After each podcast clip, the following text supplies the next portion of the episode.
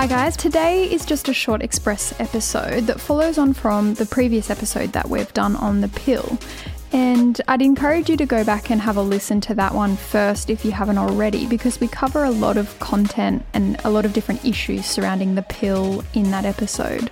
Uh, and just to clarify, we are talking specifically about the combined pill in this episode again today. So that's the pill that contains two hormones. We will cover the progesterone only pill or mini pill later down the track. Now, the purpose of this express episode is just to answer a few more questions that you guys have sent in via Instagram because we very happily received quite a lot about the pill. So, just on that, I guess if you do have any further questions or even topic suggestions or anything else that you think it would be useful for our community to discuss, please feel free to reach out on Instagram or we also have a Facebook group.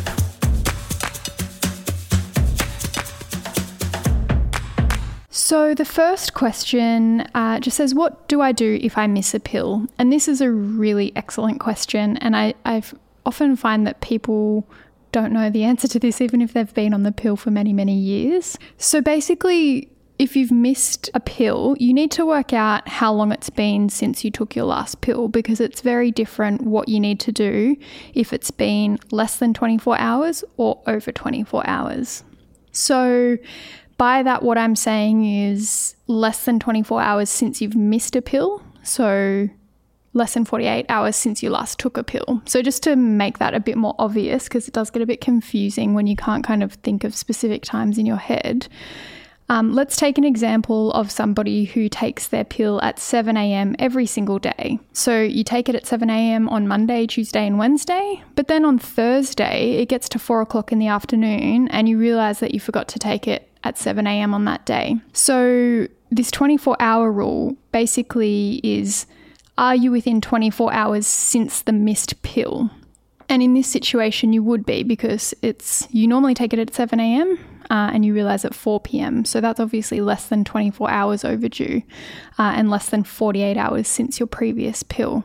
And in this situation, basically all you need to do is to take the pill at 4 p.m. when you realize that it's been missed or as soon as you can. So maybe you're at uni or at work or whatever and you realize that you forgot to take it that morning, just take it as soon as you can when you get home, and that's fine. Because it's within that 24 hours, basically, you will continue to have the contraceptive effect and you don't need to actually do anything in addition. And in this situation, people might find that they end up taking two pills in one day. So, say you forgot even later and it was maybe 6 a.m. the following day, so still within that 24 hour window, you might take yesterday's pill at 6 a.m. and then another one at 7 a.m. for the next day. So, just so that you're aware, within that 24 hours, you are safe and the contraceptive effect does continue. I guess the alternative scenario to think about is if your pill is more than 24 hours late. So, if it's been more than 48 hours since you took a pill. So, again, using this example of somebody that takes it every day at 7 a.m., maybe say you took it 7 a.m. Monday, Tuesday, Wednesday, you forgot to take it Thursday, and then you go to take your pill on Friday, and that's when you realize, and say it's just after your normal time, so it might be 8 a.m. on Friday, you realize you go to take your Friday pill, but you realize that Thursday's pill's still in the packet. Now, this is a little bit different in terms of what you need to do.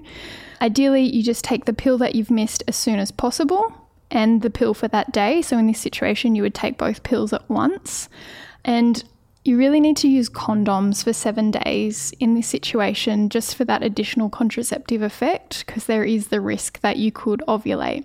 Some additional things to think about in this situation if you're in the first week of a pill packet, when you miss a pill and don't realize for over 24 hours, so you've had less than seven tablets in that packet, uh, you, you should really consider taking emergency contraception as well. And depending on which type of emergency contraception you use, there are some additional caveats in terms of what you need to do there with your ongoing pill, but we'll probably cover that in detail in the emergency contraception episode.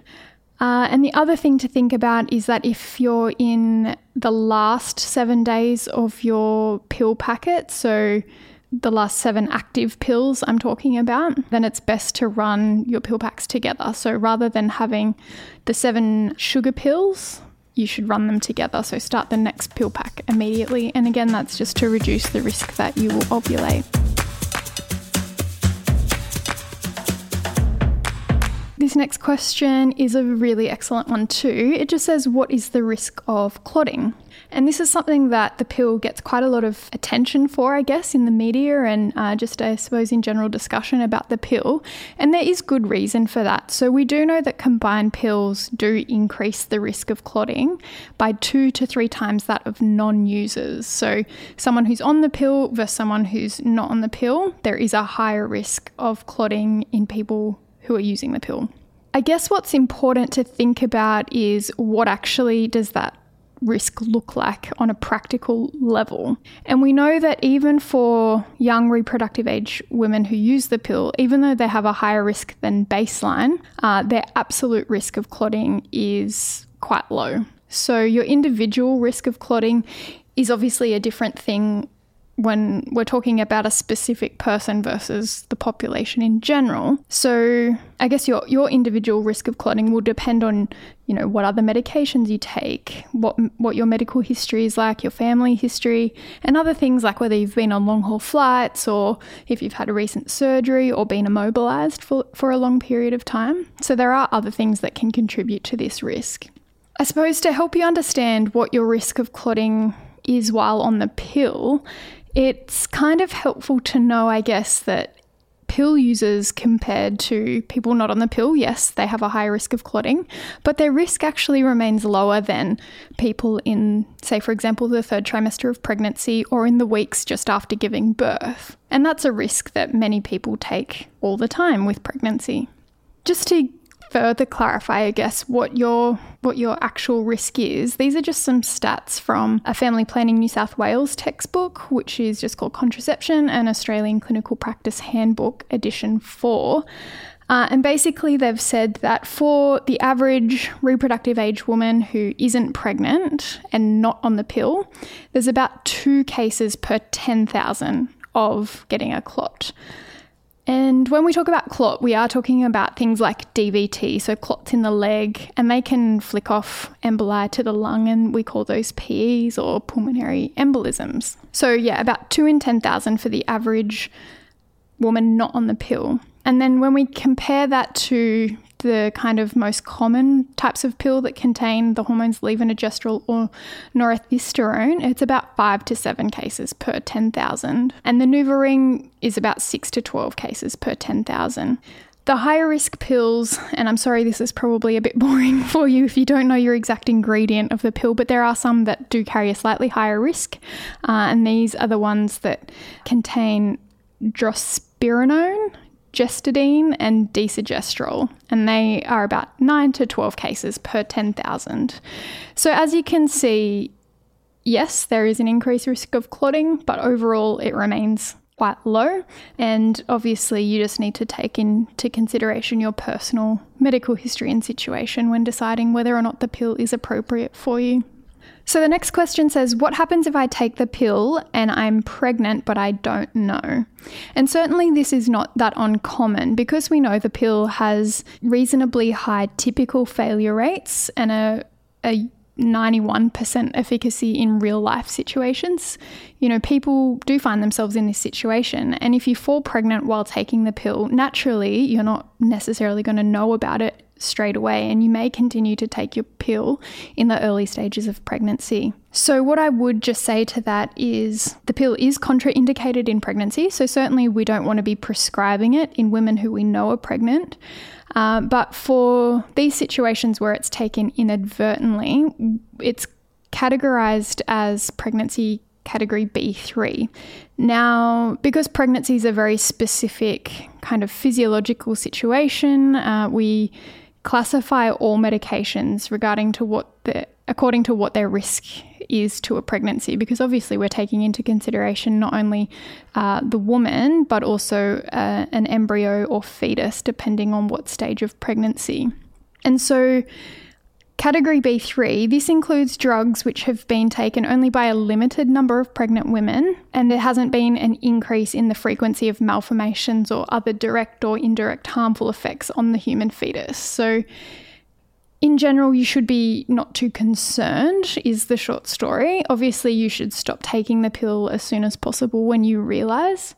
But yeah, at the end of the day, there haven't been any significant malformations or anything that can be attributed to the taking the pill in early pregnancy. So the next question says, which version of the pill can you take while breastfeeding? And this is another excellent question. And there's actually been a bit of change in what's been recommended around this over the years. One of the important things to consider is that we know pregnant women and women for the in the 6 weeks following birth are naturally at an increased risk of clotting.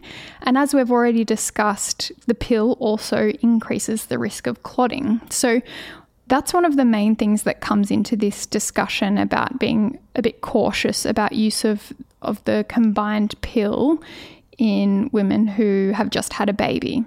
So I guess doctors are quite selective about who they would start the pill in for, particularly the six weeks following birth. If you're not breastfeeding and you don't have any other risk factors for clotting or anything else that means you can't go on the pill, then we know that it's safe to start from about six weeks.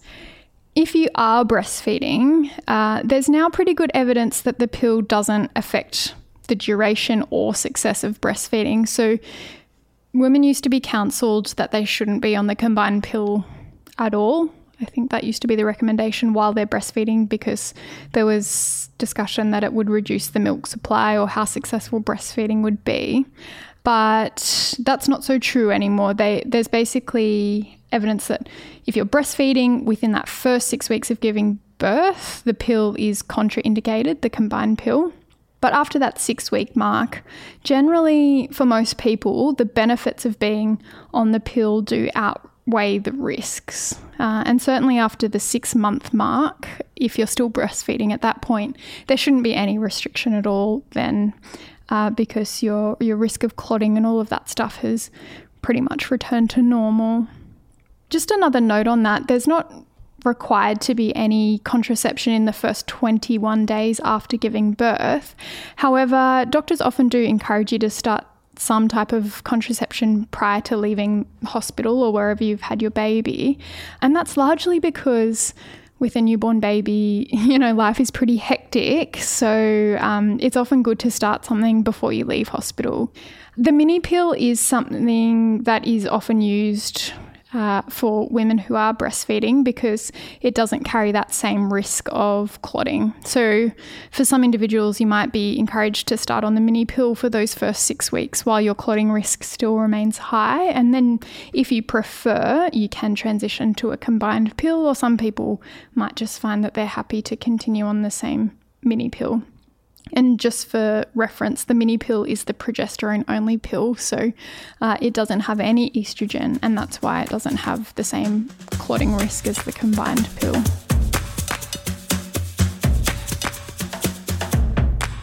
Next question says How is absorption of the pill affected by illness, both acute and chronic? Now, I guess just briefly for your benefit, if you're not sure what these two terms mean, acute, basically in medical circles, is it doesn't mean severe. So I, f- I think in the general communities, there's this thought that acute means severe, but what it actually means is uh, it's a short term or recent diagnosis, whereas chronic means that it's been going on for some time, and the exact time frame kind of depends on what exact pathology you're talking about.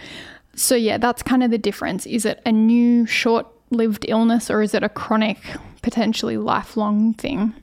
And this is quite a niche question, actually. So, in terms of an acute illness, a good example is gastro. So, if you've got really bad nausea, vomiting, diarrhea, and you're taking the pill, uh, basically, we encourage you to continue taking your pill as normal but just keep in the back of your mind that if you vomit or have severe diarrhea within two hours of taking your pill, you should follow the guidelines that I discussed before about missed pill.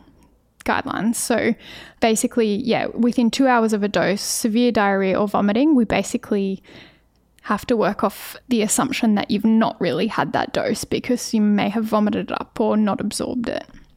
In terms of the chronic illness side of things, this is uh, a question that has a lot more breadth, and so it's a bit more difficult to comment on. But I guess what I would say that some individuals with certain chronic illnesses may find that the absorption of the pill is not ideal. So, this is particularly true for any malabsorption chronic illnesses.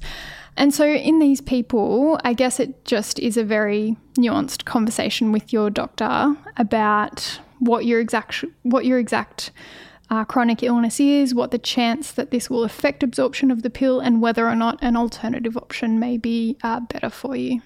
Uh, this question just says, which one is best? Uh, and basically, this is a tricky one to answer. There's not really a black and white answer. Uh, it depends on so many things, I guess, particularly what you're looking for from the pill and what your particular situation is. So, in general, the combined pills, they're all pretty equally effective. So, if it's just a question of which one is going to prevent pregnancy the best, it's, you know, kind of neither here nor there. It's more about just finding one that suits you. So, yeah, all pretty effective, and it's just down to you to take it correctly from that point of view. I guess which one is best might also mean which one has the least side effects. And again, we tend to group them together when we're discussing side effects because we know between all the different combined pills they have very similar side effect profiles. Uh, but that said, there's also a lot of variation between individuals. So just because one person experienced breast tenderness on Levlen doesn't mean that everyone will. And, you know, there's so many caveats to that that I can't really say this particular pill is better than all the rest. Other things, I guess, that might come into that is, you know, some people think that the lower dose pills are better. And I guess from a general side effect point of view, that might be true, but with the lower dose pills, we do tend to see more breakthrough bleeding. So it's really just about, yeah, what's going to suit your lifestyle best. Next question says Is the pill safer than the newer contraceptive options? And my short answer to that is not necessarily. Uh, the pill has been available in Australia since 1961, I think. And interestingly, at that point in time, it was only available, I think, to married women, and you couldn't actually access it for contraception. You had to say that it was for cycle control. Uh, happily, there's much fewer restrictions on who can. Uh, use the pill now. But back then, the pill was much less safe. So uh, the hormone doses were significantly higher than they are now, and people experience complications and side effects much more commonly. So the pills that we have today are much safer than the pills that we had back then. And for the average well young person, it is a very safe option.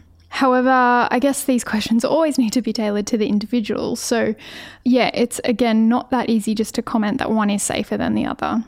For example, the Mirena will be much safer for somebody who has a history of clotting disorders or experiences migraine with aura. So there are specific situations where it's quite obvious that one's going to be safer than the other, um, but that's usually due to individual circumstances. Next question says Since starting the pill, I've been getting breakthrough bleeding and spotting. Is this normal? And I guess with this question, so any abnormal bleeding, it's always important to check if anything else could be causing it. So, obviously, this depends on your personal risk. Um, it's important to have an STI check because things like chlamydia are really common causes of abnormal bleeding. Always want to exclude a pregnancy if you're having unscheduled bleeding. Uh, so you can do a urine test yourself or uh, go see your, your GP when you're having your STI screen done. They can do it all together. Uh, and the other important thing to consider is whether or not your pap smears are all up to date. If all of that is done and normal, uh, it may be that the pill is the cause of your breakthrough bleeding and spotting. I guess one of the important things to do is to make sure that you're taking the pill correctly. That's one of the really common reasons for a pill induced breakthrough bleeding. So if you you know instead of taking it every 24 hours, you're kind of oscillating between you know 18 hours to 36 hours to 48 to you know that is obviously going to affect your hormone regulation. So you're more likely to fall pregnant, first of all, but also uh, there is a higher risk of breakthrough bleeding. If you are taking it correctly, it may just be one of those early um, side effects that will regulate with time. So, a bit of breakthrough bleeding, particularly in the first three months of using the pill, is quite common. So, if everything else is normal and you know you're not pregnant, there's no STI, it may just be a matter of persisting with it for a couple of months to see if it settles down.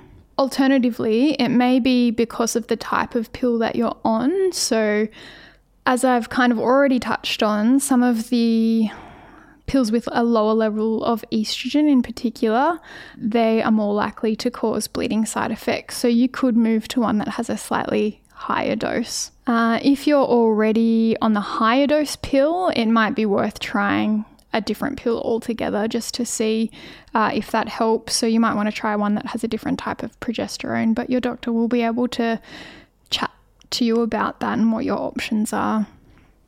So the next question says, I have heard the pill increases your risk of cancer. Is this true? And that's an excellent question. Uh, the short answer is actually no. We we know that pill users compared to non-pill users actually have a lower overall risk of cancer. Specific cancers that they have a reduced risk of are cancer of the ovary, cancer of the colon, which is like bowel cancer, and also endometrial cancer, and that's cancer of the lining of the womb or uterus. Uh, next question. My GP told me to take the pill to help with period pain, but I hate what it does to my mental health. I have tried a few, Levlen being the worst, and coming off it, my mind is better, but my pain is worse. Is there a recommended pill to help with period pain but doesn't F up your mood slash make you gain weight? Again, unfortunately, the short answer is no. There's not a specific pill that we say, oh, that's the period pain pill, or that's the pill that's better in mental health, or that's the pill for acne. Like, there's not any hard and fast rules. We do know that other types of contraceptives can help with period pain, though, so it might be just a simple you know, thinking about what other alternatives might be out there that are less likely to interview, uh, interfere with your men- mental health. So, something like the Mirena, for example. And the other option, I guess, would be just to continue that trial and error with the combined pill to see if there is something that kind of hits that sweet spot where it doesn't mess up your mental health but does control your pain. Um, obviously, you don't want to be doing that for months and years on end, though. So, I guess if you've already cycled through a few different types, I would be encouraging you to consider other types of um, contraceptives that that do help regulate period pain, but may have a, a lower chance of implicating your mental health. Last question we probably have time for is why can some people not have the pill? And basically, with any medication, we avoid using it in anyone who we believe the risks outweigh the benefits. With contraception, we use something called the MEC criteria that basically is a guideline to help us work out where you are situated. So, will the risks outweigh the benefits? There are some things that we know the risks with the pill are too high. So we won't prescribe the pill for people who have a history of clots in the leg or lung, uh, because as we've talked about, we know that those people are predisposed to clots, but also the pill increases that risk again. People who have had strokes or mini strokes, people who have a history of migraine with aura. Uh, and certain types of heart disease, people who have active breast cancer, uh, some severe liver disease, and there's individuals on certain medications that we don't encourage pill use in either. So, yeah, it's basically because we, we're, we're selective with every medication that we want the, the benefits to outweigh the risks. So that's why some people can't have it. So, thank you guys so much for listening. I hope that answered the bulk of the questions. If there is anything further you would like to chat about, as I said at the start of the episode, please feel free to join our Facebook group. We can chat there. Bye bye.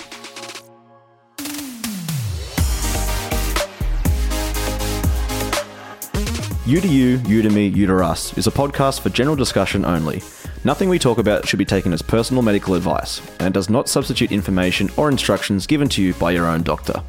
If the podcast raises any questions or concerns for you, please see your GP, sexual health, or family planning clinic. For general discussion, you can find us on Instagram and Facebook. And please, stop trusting strangers on the internet with your health. This podcast is a production of SYMO Interactive, home of the My Millennial Money podcast.